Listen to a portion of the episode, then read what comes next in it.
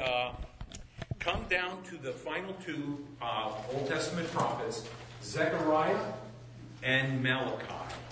And with these two prophets, we bring to a close the chronologic writings of the Old Testament, as well as the last two books in our Bible. Now, as we've talked about before, the Hebrews had a different order of books, some of which were not identified the same way ours are. Uh, for example, when you have First and Second Chronicles, that would be would have been one one single book in the Hebrew Old Testament. They would have ended differently than this, but because of the flow of the different categories that the Old Testament is divided in, our English Bible get, takes us essentially to a little bit different structure. We have the books of law, then we have the books of history, then we have the books of poetry, and then we have the books of prophecy. So our order in, in the English and in most other modern translations today, um, the order of books is very different than what the Hebrew order would have been. But this very logically does bring us, even chronologically in, in the flow of events, to some of the things that happened just prior to um, the silence that God had or God demonstrated until the arrival of Christ. When we come to the book of Haggai, there is silence. There's no more message until the arrival of John the Baptist.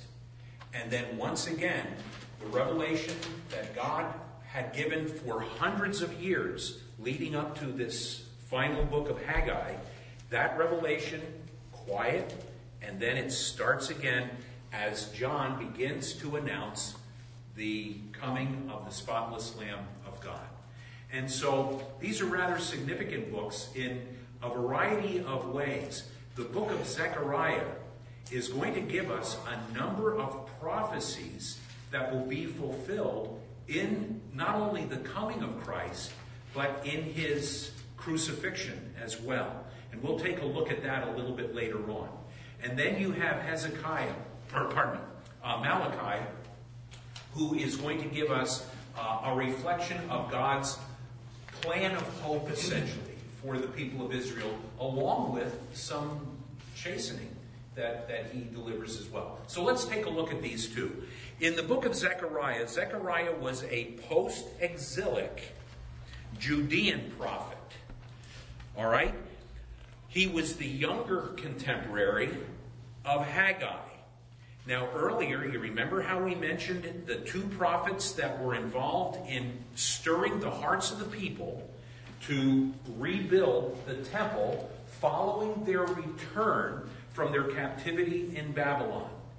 You recall how the people had started and laid the foundation of the temple, and then they stopped working on it and began working on their own houses. And a period of 16 years passes from the time that the foundation of the temple is laid until they finally complete the temple. Part of what Haggai's message was, was that you have turned your attention to your own things rather than your concern for the Lord's temple. And his message, combined with the message of Zechariah, generated within the people a new desire to begin construction again. And as a result of their influence, the temple was completed. The Zerubbabel's temple now you remember there are a number of different temples. There not there hasn't been just one temple. There was the original temple that David had established the materials for, but the Lord had forbidden him from building the temple itself. But he was able to bring together a lot of the materials, and then his son Solomon was the one who built the temple, and it was recognized throughout the world, the known world at that time, as one of the most incredible structures ever built. It was a place of incredible grandeur, and that actually led to some disappointment in the hearts of people that saw that, who were taken captive by the Babylonians, held for 70 years, and then when they returned and saw the foundation of Zerubbabel's temple, they began to weep because of their disappointment. They realized this is not going to be as glorious a temple as Solomon's had been. But there were others who were weeping for joy because those who had been born in Babylon, who are now returning to the land of their ancestors, see the reestablishment of this temple. Now the period of time has passed when the construction has started again, and then that temple is rebuilt. Um, and then that one is later destroyed. And then finally, Herod, who is involved in the uh, construction of the temple, uh, builds the final temple prior to the ultimate destruction of the city of Jerusalem that came at the hand of the Romans in 70 AD. So when you talk about the temple, you, you want to be able to identify which temple you're talking about. Now, part of the reason I'm telling you all of this is to tell you I made a terrible mistake last week. It is not the eternal temple that will be established in the millennium. There will be a temple rebuilt during the millennial reign of Christ. But open your Bibles to Revelation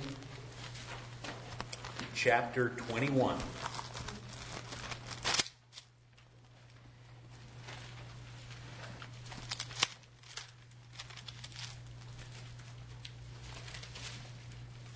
And in verse 22, we read this.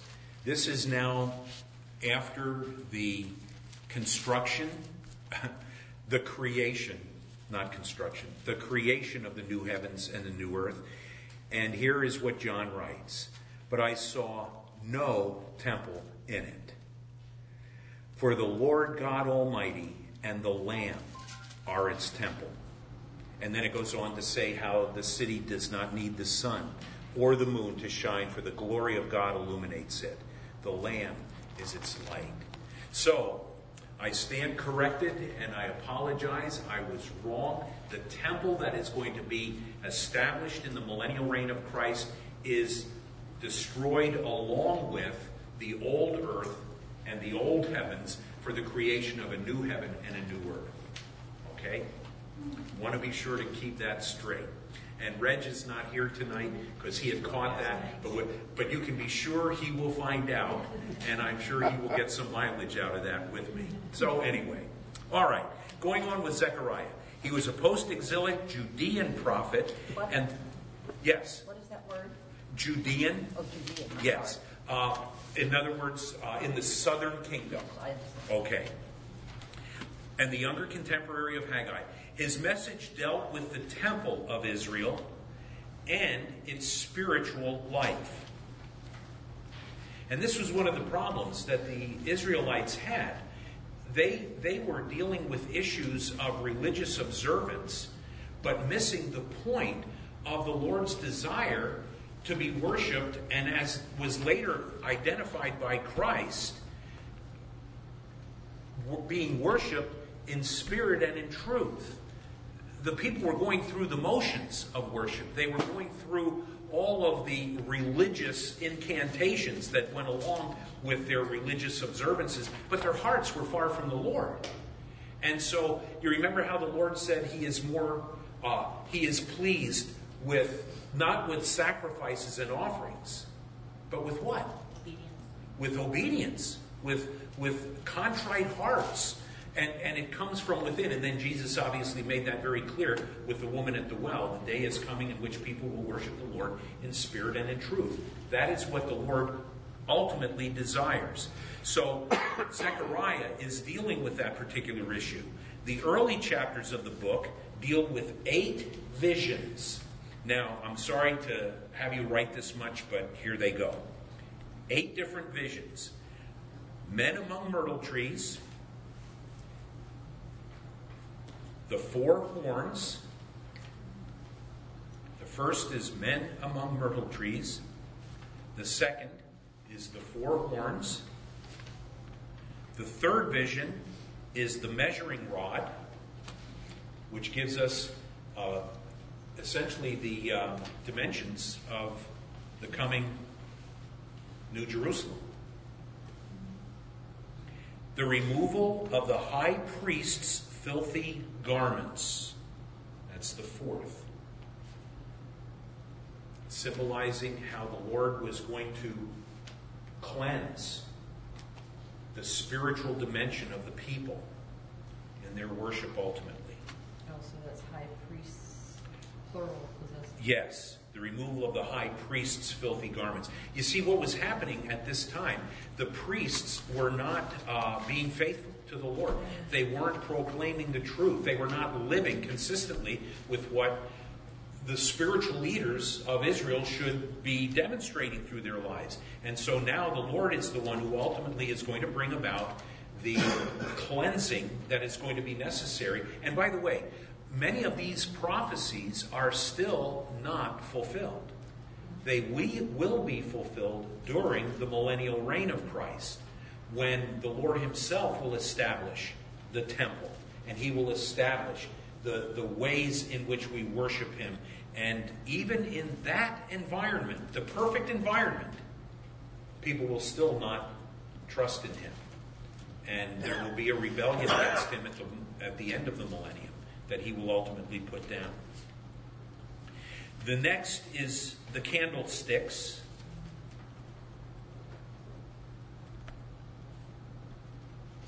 The sixth is the flying roll.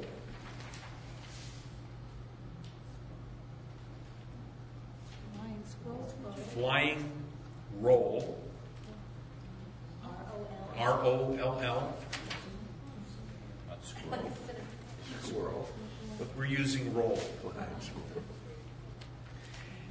Seventh is the ephah, E P H A H, in the land of Shinar.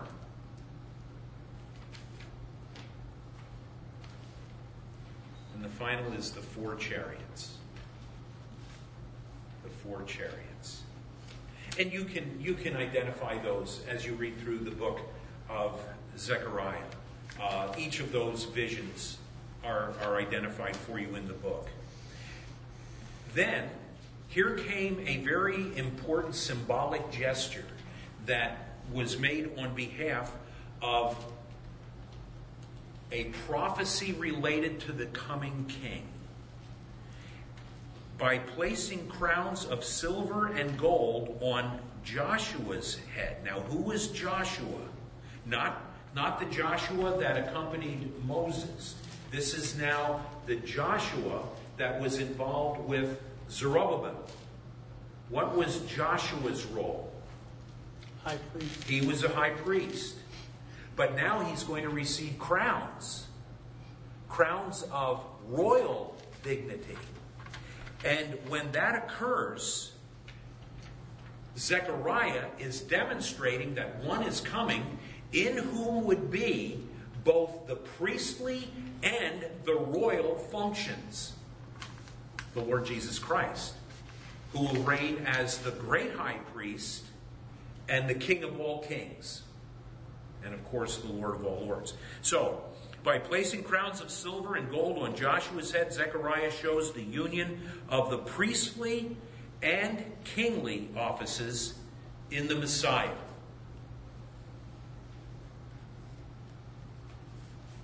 In the what? Priestly. In the what? Priestly and kingly offices in the Messiah. Messiah? Yes. M E S S I A H.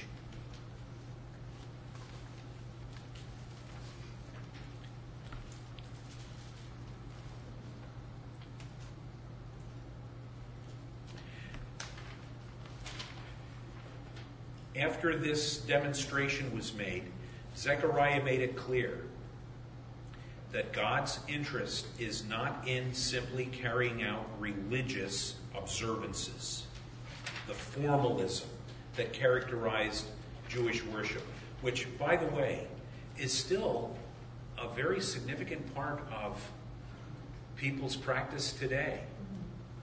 You can go into churches where there is formality but no spiritual life that responds to the Creator. People going through the motions. Um, and it's not just within the realm of Christianity, what, what we would call either liberal Christianity or, I don't know what else, traditional Christianity. The heart is really not at the base of what's going on. And the Lord has shown throughout history this is not what pleases him. And here again, with Zechariah, we read this. He made it clear that God did not sanction formalism and hypocrisy.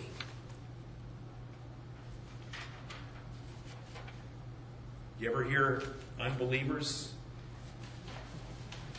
say that Christians are hypocrites? Now, let me just say this word of caution. A lot of the reasons for which unbelievers will call Christians hypocrites is because they do not understand the nature of what we have in Christ.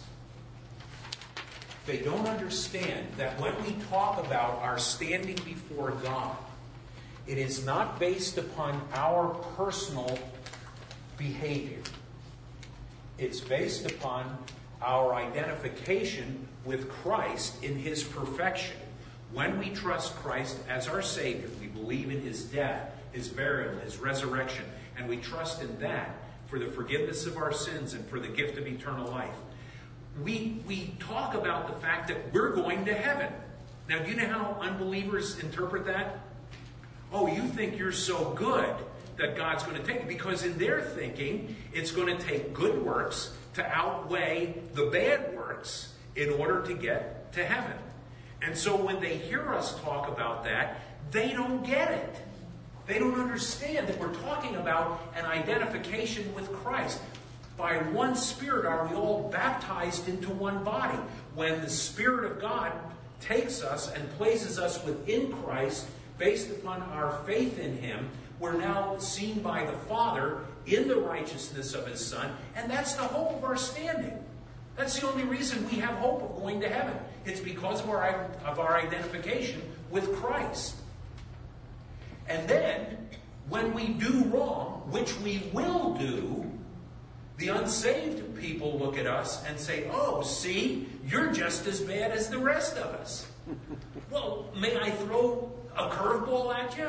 I'm probably worse than the rest of you. Now, hopefully, my behavior has been changed somewhat, but I haven't been glorified yet. And I still sin. And I still have incredible weaknesses. But in God's sight as the judge, I stand in the perfection of Christ.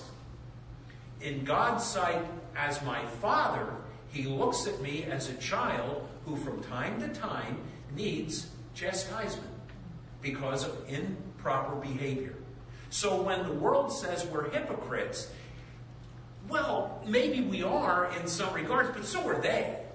Unsaved people are hypocrites too. So I, I, don't know where this all comes from. We're all hypocrites because we're sinners. And we do things that are not consistent with who we are. So when they level that accusation against us, it's because they do not understand that we have recognized our total inability to please God and our complete dependence upon Christ.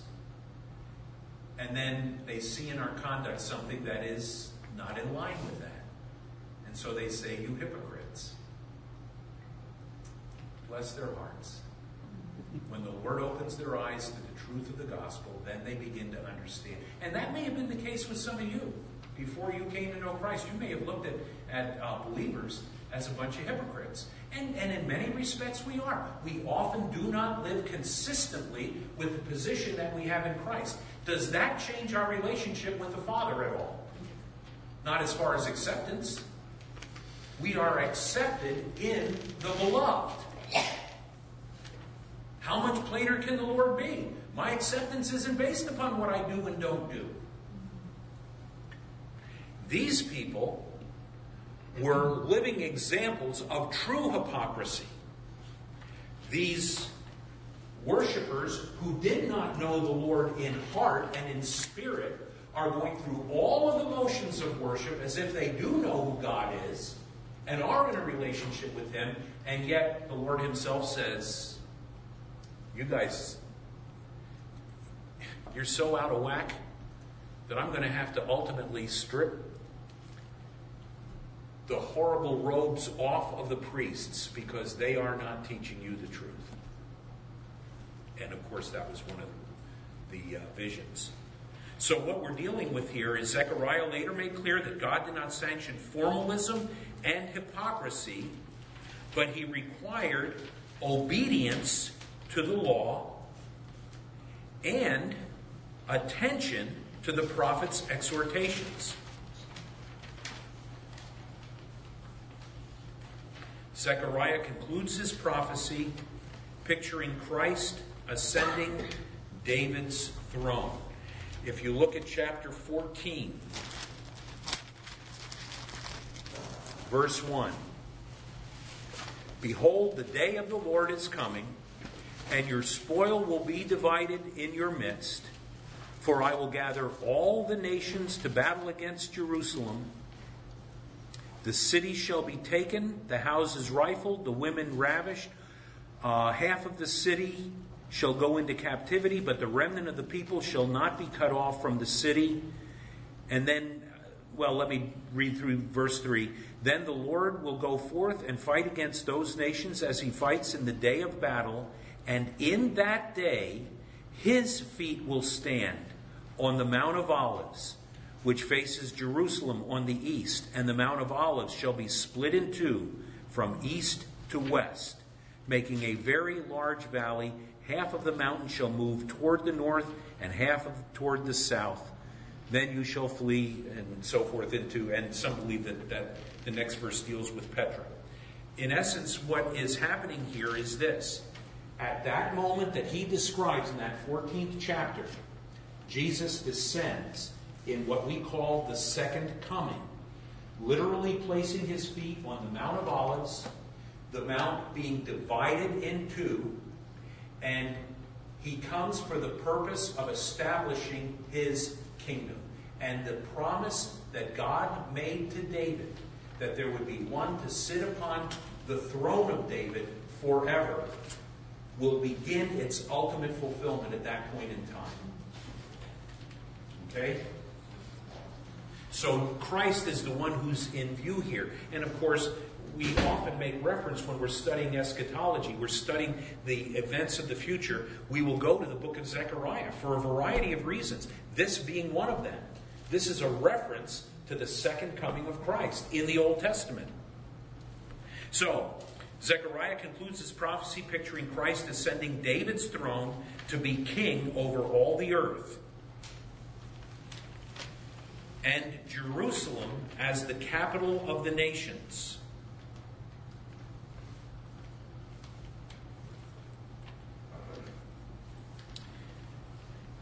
And then in that final statement, Zechariah is replete with prophecies related to the crucifixion of Christ. Now, let me ask you a question. Can you identify any of the prophecies related to the crucifixion of Christ that are, what's that? We get some more points. Can you give some more points? If the men get this right, we'll give you the, oh, okay. Go ahead, Rick, do you have, do you have one? The one about him riding on a donkey. Okay, his triumphal entry. Look back at chapter 9. Look at verse 9. Rejoice greatly, O daughter of Zion. Shout, O daughter of Jerusalem. Behold, your king is coming to you. He is just and having salvation, lowly and riding on a donkey, a colt, the foal of a donkey. Fulfilled in Christ's triumphal entry. Do you know any others? Look at chapter 11, verse 12. Then I said to them, If it is agreeable to you, give me my wages, and if not, refrain. So they weighed out for my wages 30 pieces of silver. Yeah? On a potter's field. And you go on into the next verse. Yeah. And the Lord said to me, Throw it to the potter. That princely price they set on me. So I took the 30 pieces of silver and threw them into the house of the Lord for the potter. Now, you all understand that this was written about 500 years before Christ came and before Judas betrayed him for 30 pieces of silver and then threw them back into the temple, with which the leaders of the temple said, This is blood money. We can't use it here. We've got to use it for something else. So they bought the potter's field in which people without any means would be buried. Uh, look at chapter 13, verse 6. And one will say to him, What are these wounds between your arms? Then he will answer, Those with which I was wounded in the house of my friends. The betrayal that Christ experienced. Go on into chapter 13, verse 7. Awake, O sword, against my shepherd, against the man who is my companion, says the Lord of hosts. Strike the shepherd, and the sheep will be scattered. Do you remember what happened the night Christ was betrayed? All the disciples fled. Everything, I mean, the, the accuracy with which these prophecies are fulfilled, and not just here, but throughout the Old Testament, become probably one of the greatest testimonies to the reliability and the veracity, and more importantly, the inspiration of the Scriptures. There is no way that these things could have come to pass. You, you read Psalm 22 about the crucifixion, and you have a very vivid picture of what Christ was experiencing from his point of view. He's looking down upon the bulls of Bashan. He can count his ribs because the flesh has been torn away from him. It is just, even at a time in which that method of execution was not in common use. And then you have these pictures that are given to us. Now, those things have been fulfilled. But as we've already pointed out about Christ's second coming, there is uh, an evidence that we, not the evidence, but the, the realization that Christ is going to establish his kingdom in Jerusalem by, by descending onto the Mount of Olives.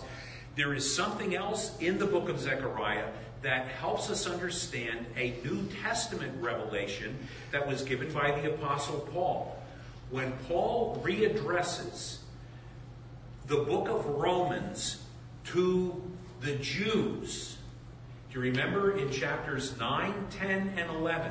He turns his attention back to the Jews and he talks about his love for the people of Israel, how he wishes that he could be condemned so that they all could be saved. And then he makes this statement And so all Israel shall be saved. What's he talking about? Is every Jew going to be a believer? Well, we already know that that's not true. Will every, and, and by the way, that is a prophetic reference to what will happen at the end of the tribulation. What's going to happen in order for all of Israel to be saved? Zechariah gives us the answer. If you will, look at this 13th chapter, verses 8 and 9. It says, And it shall come to pass in all the land, says the Lord, that two thirds in it shall be cut off and die. You know what he has just described to us? The events that are going to happen in the tribulation period, where two thirds of the people of Israel will lose their lives and they will be cut off. But a third remains. But one third shall be left in it. I will bring the one third through the fire will refine them as silver is refined, and test them as gold is tested. They will call on my name, and I will answer them. I will say, This is my people, and each one will say, The Lord is my God. Thus all Israel shall be saved. The one third that remains at the end of the tribulation will all turn in faith. Kind of a significant book, isn't it? Really. Very important. Now, sadly, our time has expired. before we get to the book of Malachi, the Italian writer. And so, since tonight is the last of the Sunday evening gatherings here, where we break into the small groups after tonight, let me just give you the answers, okay? Rather than a discussion. Malachi was written about 433 BC, just so you get kind of a, uh, a mental um, picture of, of what's going on. This is now about a hundred years after the return of the exiles. Those who had been taken captive into Babylon were there when the Medes and the Persians overthrew Babylon. Cyrus made a decree that the people could return to the land and rebuild the temple and rebuild the walls of the city. We have the record of that in, in Ezra and Nehemiah and the, these prophets, Haggai and Zechariah. And then, a hundred years later, this final prophet makes the scene, Malachi, and he gives us a final revelation from God prior to the coming of John the Baptist. And so Malachi was a post exilic Judean prophet and a contemporary of Nehemiah. You'll recall that the walls of the city were built after the temple had been reconstructed. Ezra was involved with the reconstruction of the temple. Nehemiah was involved with the reconstruction of the walls of the city of Jerusalem. When Malachi wrote, he wrote about the sins that were still prevalent in Israel. And there are five that he enumerates ingratitude. Isn't that interesting that that is identified as a sin? Ingratitude. We're just not thankful. The second is irreverence.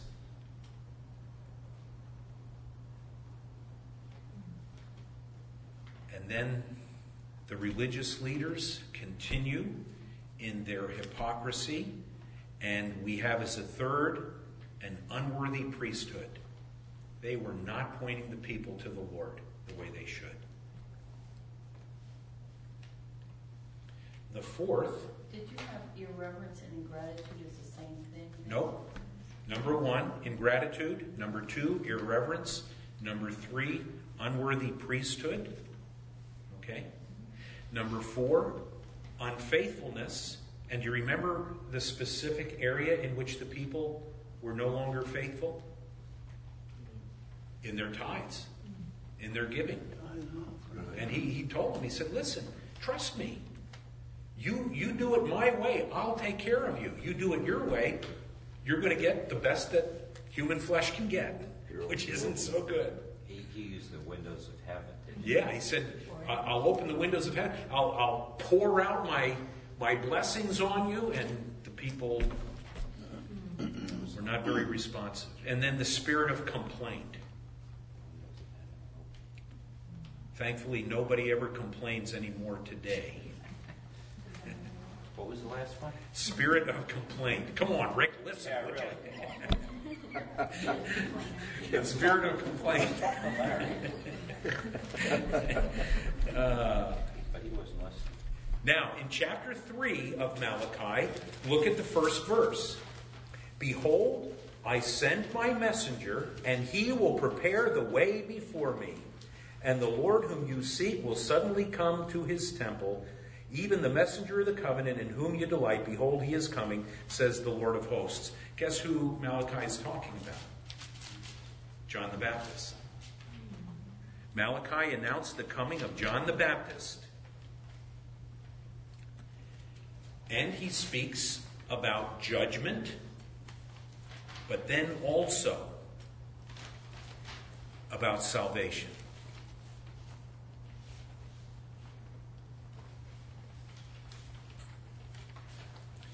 He predicts the return of Elijah before the coming of the great and dreadful day of the Lord.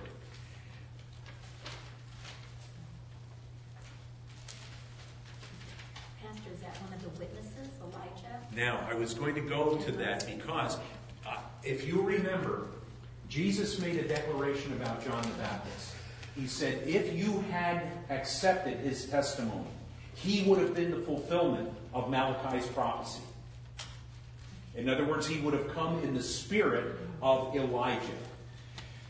There are those that believe that this is going to be the, the return, essentially, of Elijah the prophet as one of the two witnesses. Can we prove that? I can't prove it, but I will say this. Theoretically, some believe that that is when he is going to return. At that time of the great day of the Lord, which is during the tribulation period. And I don't think that's far fetched. I just don't know that we can say that with certainty. We'll find out. We will find out. Look down at chapter 3, verse 5. And I will come near you for judgment. I will be swift witness against sorcerers, adulterers, perjurers, against those who exploit wage earners and window, uh, widows and orphans, um, and against those who turn away and alien. Oh, wait, wait a minute. That's not right. Oh, it's chapter 4. I, I have the, uh, I'm, in, I'm reading the wrong chapter. It's chapter 4, verse 5. Behold, I will send you Elijah the prophet before the coming of the great and dreadful day of the Lord. Chapter 4, verse 5. I had that written down incorrectly. Now, here, here's the, the final summary. And for those of us, uh, those of us who are dispensationalists, and I know that this probably doesn't ring as clear a bell um, unless you're really into this sort of thing. There are two primary ways of interpreting Scripture. One is what is known as covenant theology. That's held primarily by people of Presbyterian backgrounds. Um, there is dispensationalism, which is held primarily by those of us who are Baptists or, generally speaking, uh, Bible church oriented people, um, non denominational but fundamental in belief. And in the dispensational way of understanding what God is doing, in every test that God gives man, he fails. Even in the millennium, man fails. When the Lord says, the environment will be perfect, the deserts will bloom, the lion and or the lamb and the leopard will lie down together, the child will play on the hole of the asp, the poisonous snake, and, it, and the child will not be harmed. And even in that environment, people will still not embrace Christ as the Savior. In every one of the dispensations, man has failed. I want you to see this final statement. The entire Old Testament is the tragic story of man's failure against which the reiterated promises of a coming Redeemer appear like the rays of dawn in the blackness of night. To put it very simply, it's all about Christ. He's the only hope. See you all later.